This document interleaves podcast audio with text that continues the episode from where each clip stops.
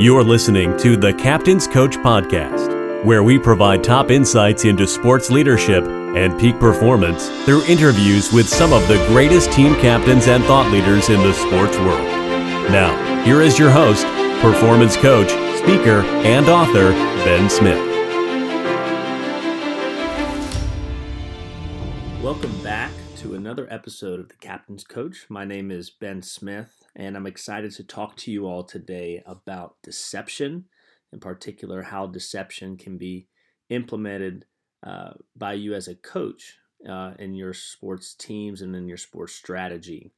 We just finished up, though, a great series where we had seven episodes on sports philosophy. So if you had not had a chance yet to uh, listen to that, Luke did a great job. We had some of the foremost experts in the space within uh, the sports philosophy discipline and had some great takeaways there. And um, for those of you who have not heard us talk about this yet, uh, I just I think it's critical if it's not a part of your process for you to uh, get that and start that as soon as possible. Uh, Edgar Schein, uh, who was um, a famous psychologist, and he put together what is known as um, Schein's three elements of culture. And those are that our beliefs, which are at the bottom, or underlying assumptions, drives our values, which drives our observable artifacts. Um, so essentially, our culture is driven by the things that we believe and the stories that we tell ourselves and what we assume to be true about the world. So it's critical that you gain clarity on what those ideas are uh, because they are, uh, whether that is conscious or unconscious, they are certainly driving um, the values that you have, which drives the results that you get within your teams, um, which is driven you know by in between there, your, the processes, the language that you use, the things that you build, and the behaviors that you enact. So it is the cornerstone. And if you haven't had a chance, again, go back and take a listen to that. Uh, but for today, I am excited to talk to you about deception. It is something that I have been uh, researching over the last at least a year formally, more specifically in the last couple of months, getting a, little bit more involved uh, as I continue to write and finish up the sports psyop book that I've been writing. And uh, wanted to take the opportunity today to kind of start talking out loud on some of those uh, principles uh, and ideas that I think are going to be really useful for coaches as you try to figure out how to make this a more um, a, a more distinct aspect of your process as a coach. Um, and in particular, you know, this series is going to be uh, four episodes as I see it today. Today we'll be doing an introduction um, and also talking a little bit about the why behind deception. Uh, episode two will be about the what. Episode three will be about the models of deception. And episode four will be how do we really apply all of those things um, that we know to be true about deception and those models and frameworks and how again how do we we apply that as a sports coach um, so again very excited to dive into this with you and uh, it would be difficult for us to talk about deception and not first bring up Sun Tzu. So I figured I'd start with one of his quotes that might set the scene here. All warfare is based on deception. And that's a bold claim and one that I would agree with. And sports is very similar to warfare. And so if this is not a part of your decision making process, you are in the right place to learn how to make it so. Now, how I'd like to start this as we, again, this episode is really focused around the why behind deception and a little bit of the what, but definitely going into more specifics next episodes um, on that aspect of deception, but want to just provide a, a, general ideas to the nature of what deception is and why you should really consider this as uh, a, again a part of your strategic process.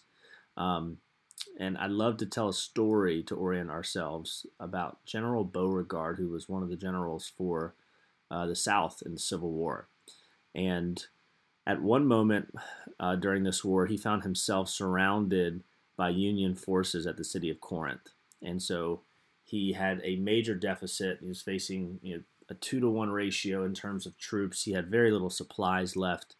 uh, General Halleck was, who was one of the Union generals that he was facing, was overly cautious and didn't have quite all the information that he needed to you know, continue to pursue and attack and defeat uh, General Beauregard. But it was only a matter of time before that information came to him. And so one night, um, General Beauregard, uh, you know, as he was in this dire state, brought in all of his leadership and tried to figure out what he could do and what they could do to get themselves out of the situation. And you know, I'd love to have been a fly on the wall for that conversation, but um, you know, there's a limited number of things that he could do. He could try to make a last stand and just commit to a force on force approach, or he could surrender, um, or he could think differently and be innovative.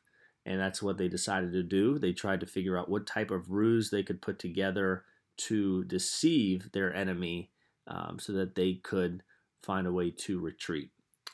To provide some more background, uh, the city of Corinth was critical strategic position because it had and provided access to multiple railroad, railroad lines uh, connecting all of the South. And so, although they were going to lose that position, uh, ultimately, just because of the deficit that they that they faced, um, if they were to lose all of their soldiers and the limited supplies that they had left, it would mark the end absolutely, uh, the beginning of the end for the South. It would be a, a major blow. And so General Beauregard, ultimately the next day after they had made a decision, uh, talked to his men and told them that they had three days left worth of rations uh, and that they should prepare to attack. And just as he expected, there were a couple soldiers within his ranks that um, were traitors and actually went to the Union with that news. Uh, and so this actually put the Union in a defensive posture.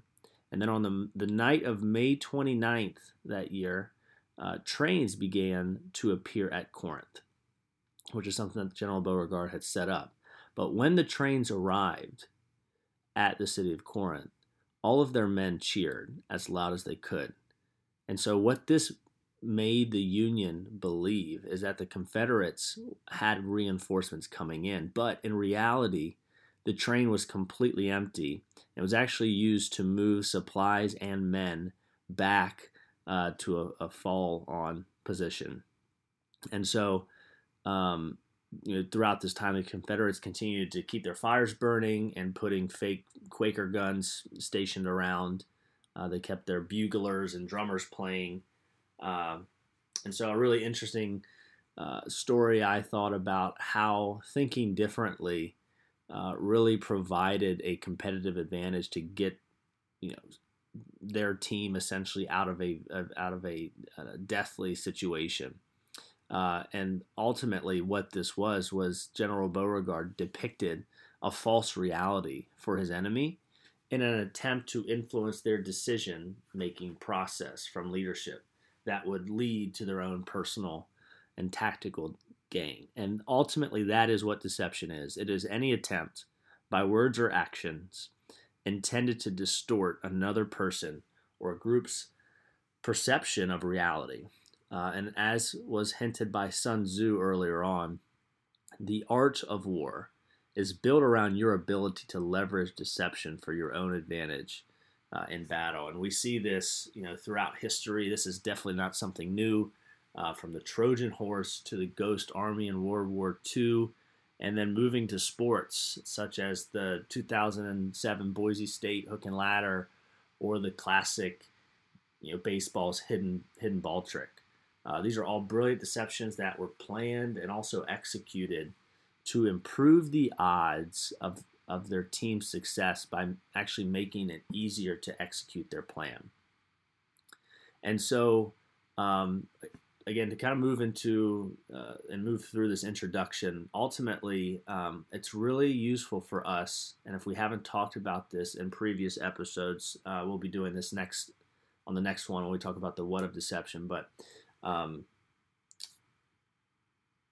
mental models are, are a critical way for us to begin to think about uh, thinking more effectively And these models are very simplified principles that we know to be true about the world. And so there are three in particular that, we're going to talk about in this series that are related to deception that can kind of organize our thoughts and give us a framework so that we can make better uh, better better decisions about deception and how to make it uh, you know again a, more of a part of our, our our formal process within the strategic um, approaches that we take and the first one is, is what I'm calling a deception algorithm, which I'm excited to talk through uh, again on a later episode.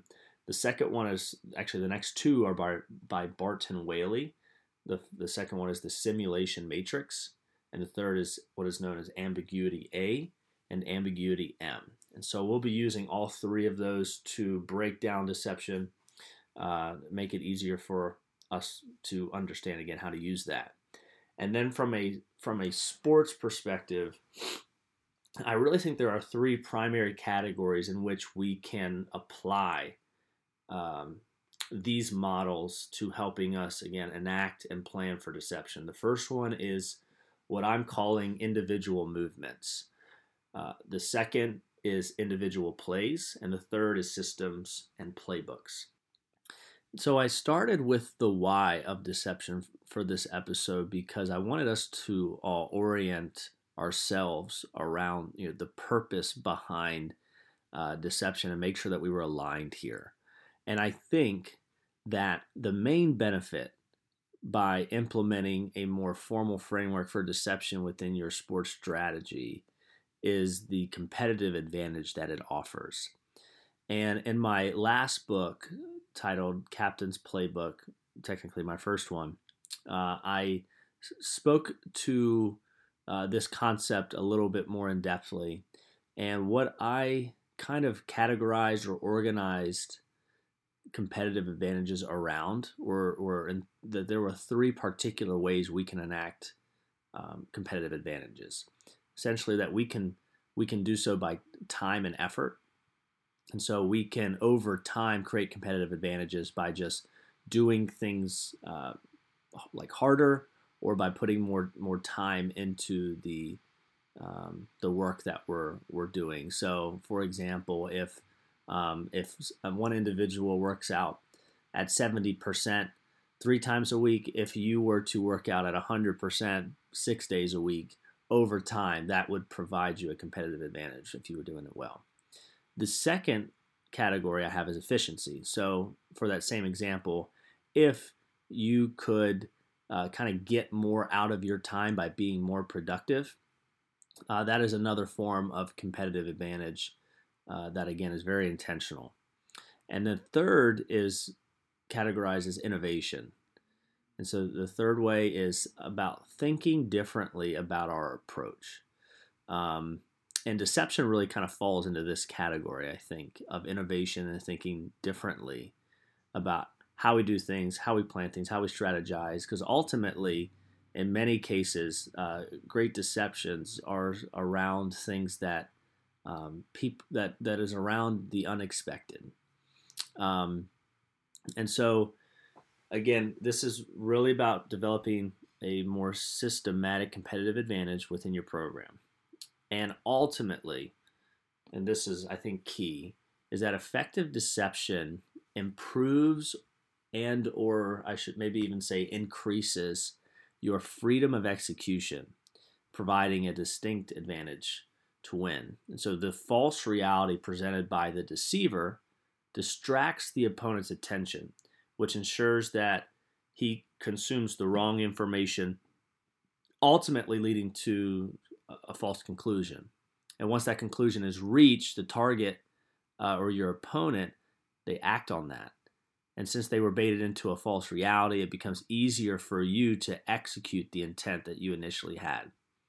And so to put this in perspective for a coach or a, or an athlete, uh, if we were playing football and we wanted to deceive the cornerback that it was a running play instead of a passing play, the cornerback will bite, which would leave the wide receiver open for a pass if we were to do like a, a, a again a, a, play action pass uh, or a play action call there, where we fake it to the running back.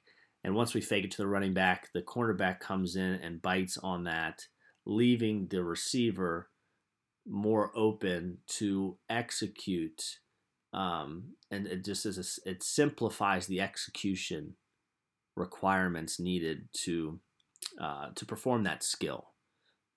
And so, um, in many ways, deception is about decreasing or eliminating elements of our opponent in the execution equation, is what I'm calling it. So that we, again, simplify the task uh, required to meet our end state. And so, one way to think about this is in terms of like a heuristic model or an equation. I call it the execution equation. And essentially, uh, within the moment, our outcomes within sports are really defined by the athlete's performance minus the opponent's performance. And if there's a positive outcome there, then the athlete has been able to win, and the margin of that, you know, victory or success of the execution of that skill um, is based off of you know that number, that that positive number that's there.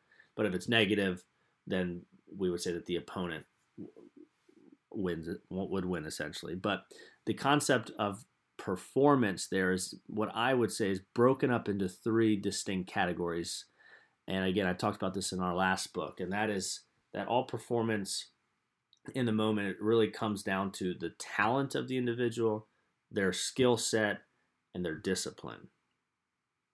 Their talent, their skill, and their discipline.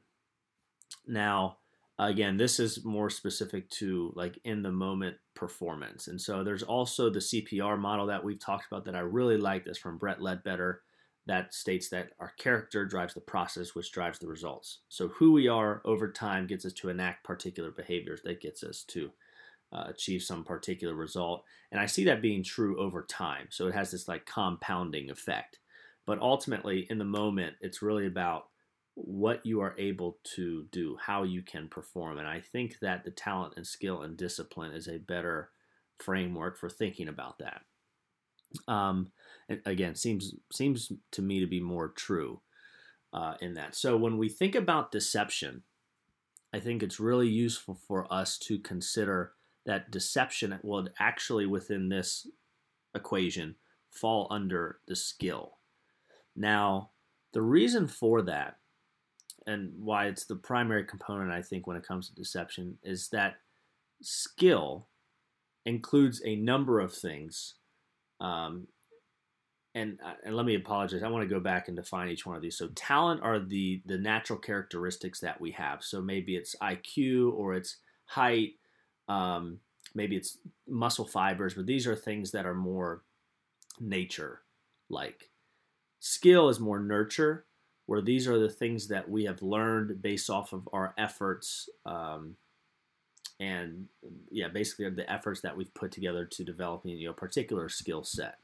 And then thirdly is discipline and i see that as being a critical function especially psychologically is having uh, you know, discipline uh, on the mental side and emotional side which i definitely think plays a role in how we perform um, is a good way to look at this. So I apologize, but going back, uh, deception, I have uh, kind of put this component into skill set because skill set, part of that, part of that skill, and what we know to be true that really distinguishes experts from novices is um, experts have been found to be really good at things like pers- they have like perceptual cognitive expertise and they have a higher level of successful anticipatory decision making. So essentially, they're able to read read the situation, read the bodily cues that um, are are given off by their opponent. That is essentially information within the environment. They're able to take that more quickly and turn that into uh, evidence for them to kind of uh, make their own decision about how they should either act or react.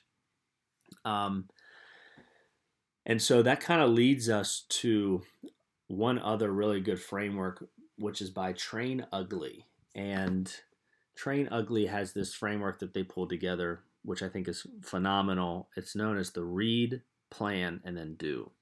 And so a lot of us as coaches just focus on the do part.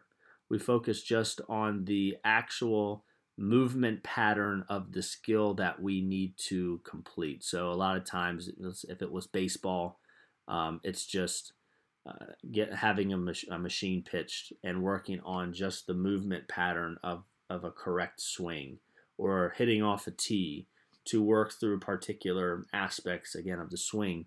But and those are great and those can be useful. But it's if that were to be all that you were doing, you're missing the some what I would argue are the most critical components of the entire aspect of of of, of skill in a sense is this ability to read the situation, plan what you're going to do, and then conduct that action. There's a whole two steps that happen before the movement and the decision that you make. And so this read, plan, do mechanism really fits well with this concept of deception because being able to read the environment and and not just read it well, but then be able to decipher what is true and what is false based off of the, the very limited amount of information that you're able to pull from your opponents um, are is critical so that when you get to the do phase that you are enacting a behavior making a decision that is accurate of reality so that you can be in the best position that you can be to execute what it is that you hope to execute so we're going to stop there for today. Again, in conclusion, the why of deception is really about providing a competitive advantage. And from a strategic perspective, you as the coach trying to put your team in the best position to be successful. And the way that that works is by trying to decrease, or I should say, increase uh, the, the freedom of execution that they have to be able to uh, execute the skills that they know how to uh, execute and take the opponents, put them in a in, in a disadvantageous position by creating a, a false reality. So, um, again, this was just an introduction. I'm really excited to talk about this more in our next episode where we we dive into the the, the components and the what that is deception. Uh, in particular, I think we're going to talk more about how the military uses deception and and how the military itself even got most of uh, of some of its best frameworks and ideas about how deception works from uh, magicians. So very interesting. I'm excited to kind of work through this out loud with with you as the audience. Um, feel free to reach out if you have any questions or thoughts about um, this topic in general and would love to hear back from you all.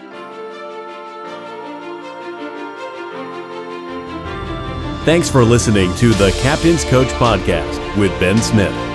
If you liked what you just heard, please give us a five star review on iTunes and check out our website at captainscoach.com. Join us next time for another edition of the Captain's Coach Podcast.